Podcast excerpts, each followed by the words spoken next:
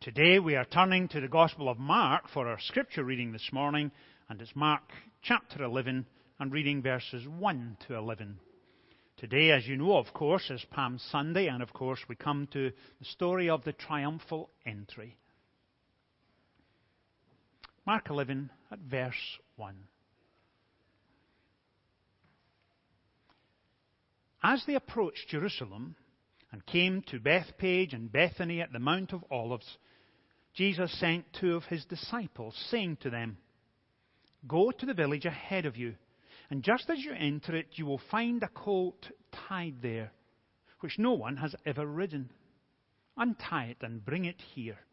If anyone asks you, Why are you doing this? tell him, The Lord needs it, and will send it back here shortly.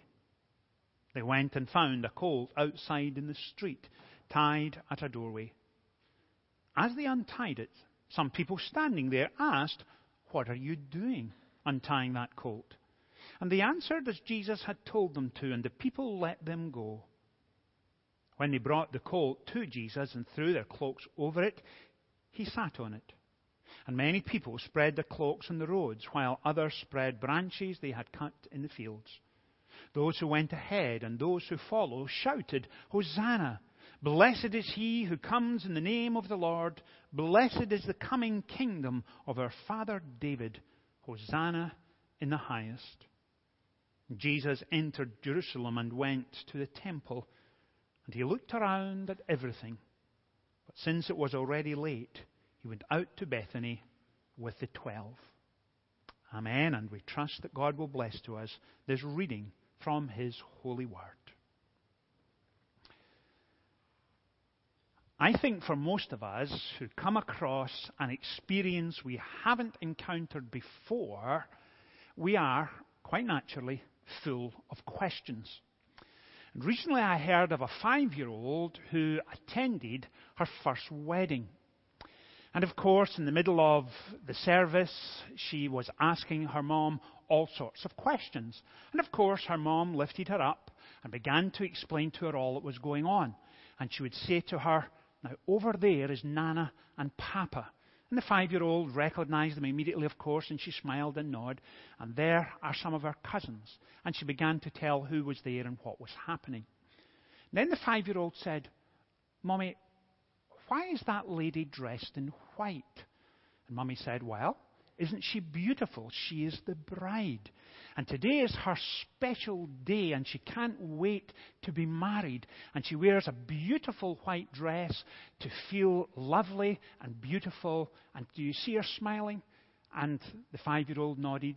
And then she said, And Mummy, why is that man wearing black? That's the kind of thing a five year old would say. They would want to know all the questions. And of course, it's humorous because we can add up all the things in our own minds.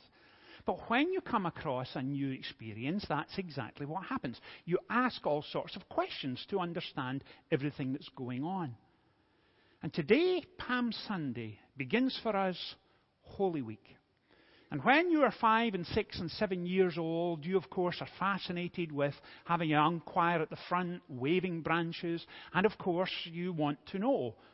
And your focus is on the palm branches and on the donkey and on the crowd and the noise and the celebration. And of course, you begin to wonder why are they crying, Hosanna, Hosanna? And mum and dad and grandparents, we explain to our children and our grandchildren.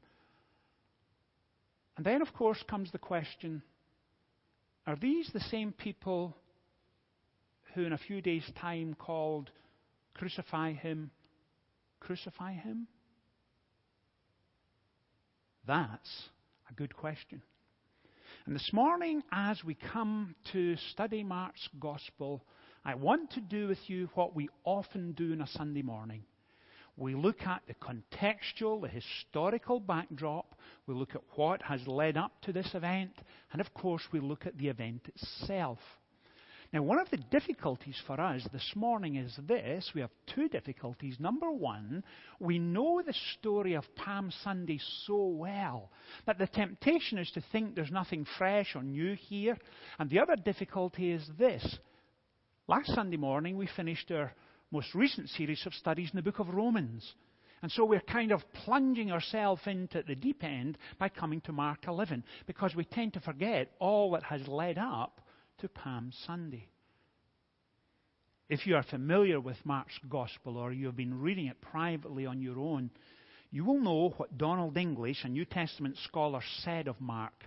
He said this Mark portrays Christ as an active, energetic, swiftly moving, warring, conquering king, a victor over the destructive forces of nature and demons and death. And that's exactly what has happened in Mark's Gospel up to chapter 11. When you dig deeply into Mark, you discover fairly quickly that there are a number of hidden characteristics that you don't immediately identify with or at least recognize at a casual reading. And for the first eight chapters, Mark has portrayed one miracle after another, after another, after another, and each of these miracles point to the identity of Christ. Mark chapter 1, you hear those wonderful words at his baptism when God himself says, This is my beloved Son with whom I am well pleased. The opening chapter. And of course, as you're reading Mark, you're thinking, Wow, God is saying this of Christ? And then in chapter 2, you have that spectacular event where Jesus is sitting in a very crowded room and the ceiling is broken open and a paralytic is lowered. And Jesus forgives the man's sins and then restores him to full health. And the Pharisees and Sadducees and the teachers of the law are there whispering to each other, Who does this man think he is to forgive sins? And the question of Jesus' identity comes up a second time. And then you have it again in chapters 4 and 5 and 6, particularly in chapter 4, where Jesus conducts a miracle and the disciples look at each other and say, Even the winds and the waves obey him. And from chapters 1 through chapter 8, all that takes place points to the identity of Christ. But after chapter 8, there is a subtle change takes place. It's not the miracles that dominate in Mark's gospel, but it's the teaching of Jesus. And all of that gives you a sense of anticipation and expectation. And Mark has lots of little sentences and phrases which point towards Jesus being on a journey. And Mark delights to write, and then Jesus went to Jericho. And then they journeyed towards Capernaum. And then one of Mark's favorite sayings. And you have this sense that a climax is coming. That Jesus is actively involved in doing something rather than something being done to him. And now we come to Mark 11. If you are a reader of historical or political or just general biographies, you will know that usually the death of someone takes up the last few pages, and on average, it's somewhere between 7 and 9% of a biography focus on the person's death. But not in the Gospels. In each of the Gospels, more than 30% are given to the final days of Jesus. And that's exactly what Mark does. As we move into chapter 11, there is a sense of expectation. There's a sense that a climax is coming. Something extraordinary is about to take place because he's been heading towards Jerusalem chapter after chapter. And so when we come to 11 verse 1, we read, As they approached Jerusalem, and you get a sense that something is about to take place as they approached Jerusalem and came to Bethphage and Bethany at the Mount of Olives, Jesus sent two of his disciples ahead, saying to them, Go to the village ahead of you, and just as you enter it, you will find a colt tied there, which no one has ever ridden. Untie it and bring it here. And if anyone asks you, Why are you doing this? tell them, The Lord needs it, and will send it back here shortly in Jerusalem at Passover time, there were as many as a million people present. There was a holiday atmosphere. Pilgrims were preparing for the Passover. The Passover, of course, was looking back to the time when God brought the people of Israel out of slavery in Egypt. Festivals, celebrations, family meals, all of that was going on. And Jesus stayed over in Bethphage and Bethany with Mary and Martha and their brother Lazarus. And that was a close, tight family whom Jesus knew well. And we tend not to think of families that Jesus had a sleepover with. And that's exactly what happened here. He knew them well. They were some of his closest friends. And he was about to spend several nights with them during this Holy Week. And as the story unfolds, not only does Jesus ask for the donkey, and that's one of our problems. The problem is we focus on the donkey and the palms, as we said earlier, but there's so much more going on here. And as the donkey was used, what unfolds next is this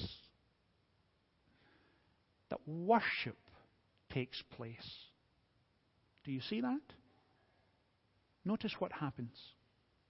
Verse 8 excuse me, verse 7. When they brought the colt to Jesus and they threw their cloaks over it, he sat on it, and many people spread their cloaks on the road, and while others spread branches they had cut in the fields, those who went ahead and those who followed shouted, Hosanna, Hosanna, blessed is he who comes in the name of the Lord, blessed is the coming kingdom of our father David. Some of the folks that Sunday morning, or excuse me, uh, yeah, probably was a Sunday morning, they would realize that in front of them was the fulfillment of the prophecy of Zechariah in chapter 9, verse 9.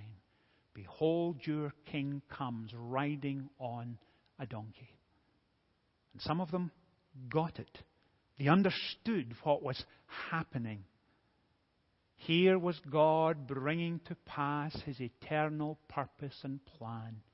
That his salvation was coming to Jerusalem. That here was the Messiah whom they had hoped for and longed for. And at last he had come. And some of them got it.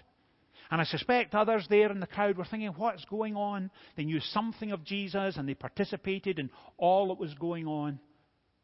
And they worshipped. Now, let me pause for a second and say this.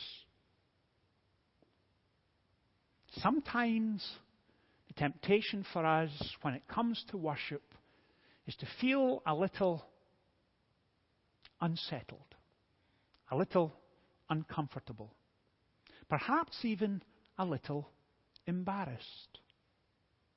And it usually happens not when we see children leading in worship. We always enjoy that and think how wonderful it is, and it is. But if you're here this morning and the person sitting next to you during the hymns we were singing moments ago was singing at the top of his or her voice, engaged, fully engaged, the temptation is to become ugh, a little embarrassed last Friday evening, uh, my son Michael and I went to see the Harlem Globetrotters. And if you've been to see the Harlem Globetrotters, it was a whole new experience for us and they were highly entertaining, lots of fun. And before even the basketball game started, there was an MC at the front, and he was uh, highly entertaining and would bring children out, and there was just laughter and music and joy. And then they brought some adults out, and they put on uh, music and asked the adults to dance. And the adults fully entered into it, and they started pretty slowly, and then one of the men, he quickly discovered he was the man with the moves. And not only was he dancing, he really started doing the whole thing, and then his hand went on his hip, and he started going like this, and it's it just, it's the kind of thing you would never find me doing, but he was doing it right there and just fully entering into it. And people were applauding and shouting, and of course, on came the mascots, and the referees were messing around. They were throwing water on uh, the crowd, and all sorts. Just a huge, big event, and everyone was joining in. Not a single soul was embarrassed. It was just fun. They were relaxing. Go to a football game man in front of you is standing up, shouting at the referee, and others are, oh, no, are clapping and singing and joining. But when it comes to worship, a little more reserved, a little more, oh, not so sure. We're just that little bit sensitive about displaying emotion. On a Sunday morning when we gather for worship, as a pastor, I work with John and we look at hymns and readings so there is particular themes running through the morning service. And we always choose hymns that tie in with the passage, and we choose hymns that you can participate in. Worship is not a spectator sport. We don't gather and watch the choir sing. The choir lead us in worship. They enable and encourage us to lift our hearts and minds and voices to heaven in adoration and praise. And in those moments of worship, we are caught up with the majesty and the grandeur and the greatness of God. And this is a place not to be a spectator, not to stand back and watch, but to participate, to give thanks and praise to the living God. That's what happens when we gather on Sunday morning. Is it joyful? Should it have a note of rejoicing in there? Absolutely it should. And we see it right here on that Palm Sunday morning when a number of the disciples and the others, I imagine most of the disciples understood what was taking place, and they were able to say, At last, the Messiah has come. Hosanna! Blessed is he who comes in the name of the Lord. Thankful, rejoicing. Marva J. Dawn has written several books on worship. And my favorite quote for, from her when it comes to worship is this. She writes, I yearn for worship that will demand of me the strongest discipline, the most creative imagination, the most passionate emotion, the highest intellect, and the most rigorous will. In short, genuine adoration of God. That's worship. So let me ask one more question before we move further on in the passage, and it's this. When was the last time on a Sunday morning when we gathered corporately for worship? You opened up the hymn book, perhaps one of your favorite hymns, and your heart and mind soared heavenward and you discovered yourself immediately in the presence of the living God. The people around you, you were oblivious of. No more conscious of them than you were of the building that you're in. But your focus was on Him alone. That's why we have Palm Sunday beginning Holy Week. That's why the challenge for us today is this that as we move into Holy Week, where will your heart and mind and soul be this week? Lost in worship, wonder, and praise? That's what's going on here. A heart and mind to be lost in Him. And here's the beauty of it. Once you have a taste of genuine worship, you will never want mentally to go back to just singing. You will always seek after that experience of engaging and bringing adoration and praise to Him. That's what's going on. And then the story develops further. Notice what comes next. Verse 11. Jesus entered Jerusalem and went to the temple, a place of worship. He looked around at everything, but since it was already late, he went out to Bethany with the twelve. Now, what would Jesus see when he went into the temple that late afternoon, early evening on the Sunday? As he entered through one of the main gates, he would come to what is called the courts of the Gentiles. It was 172 square acres. It was the size, in fact, it's more than that. Let me get it absolutely accurate for you. I don't want to give you false information. It was 172,000 square acres. That's the proximity of 35 football fields. This is a huge area. And because it was Passover, and almost a million people would be in Jerusalem, there in the courts of the Gentiles would be a market. And it was a religious market. And it was a religious market in this sense that people coming from North Africa, or what we understand as modern day Turkey, Asia Minor back then, would be traveling to Jerusalem to offer up a sacrifice at the feast of the Passover, join with family and friends for a Passover meal, and then worship. And they would go to the temple during that period, probably five, six days in Jerusalem. And rather than bring a calf or a goat or some doves from North Africa or Asia Minor, they would simply buy them at the temple. And they bought them at the temple because they knew that the rabbis in the temple courts would select the different animals for sacrifice so there was no mark or difficulty. In other words, they were selecting the best to be sold in the temple.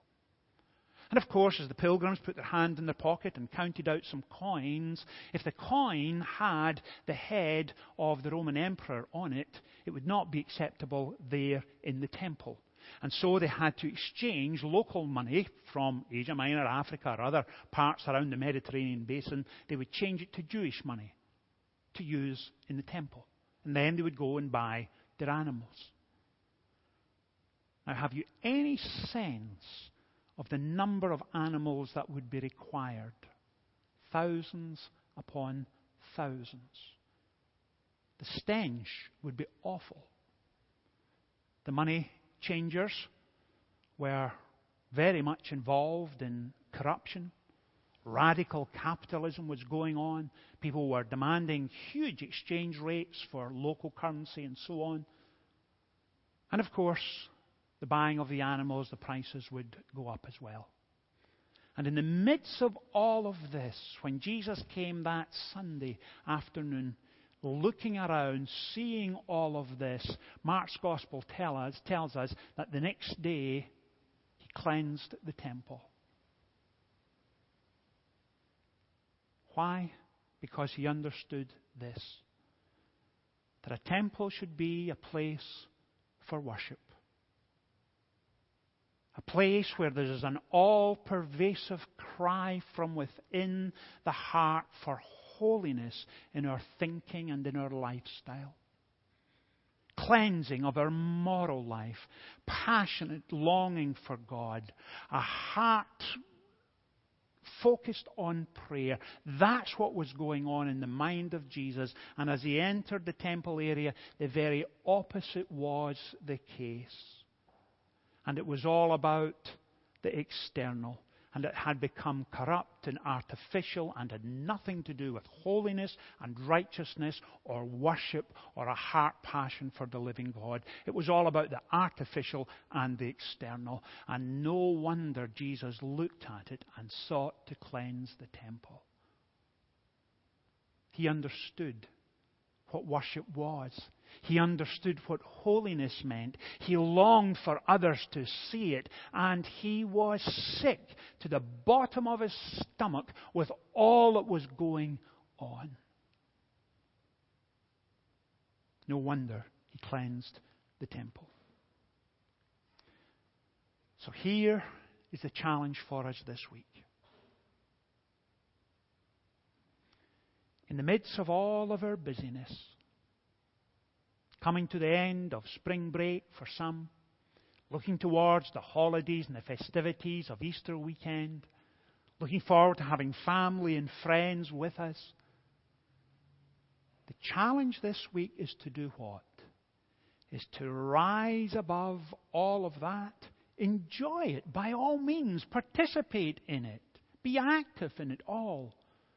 But remember what is truly at the heart of the celebration is Easter and the death of Christ and his longing that we might know salvation for ourselves and have the opportunity of worship and praise and adoration with God himself.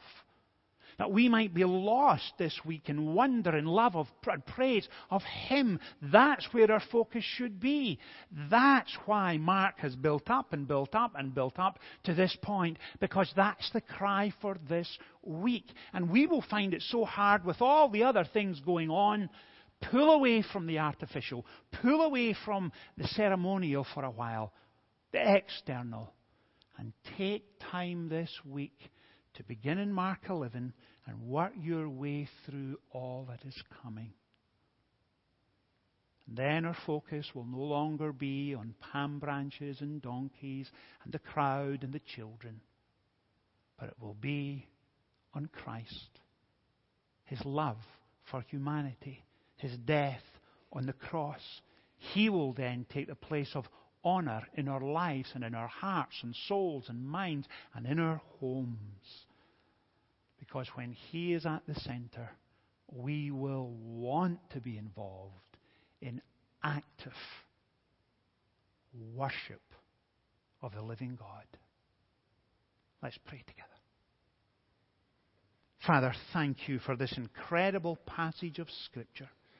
Thank you that it calls us back again to worship.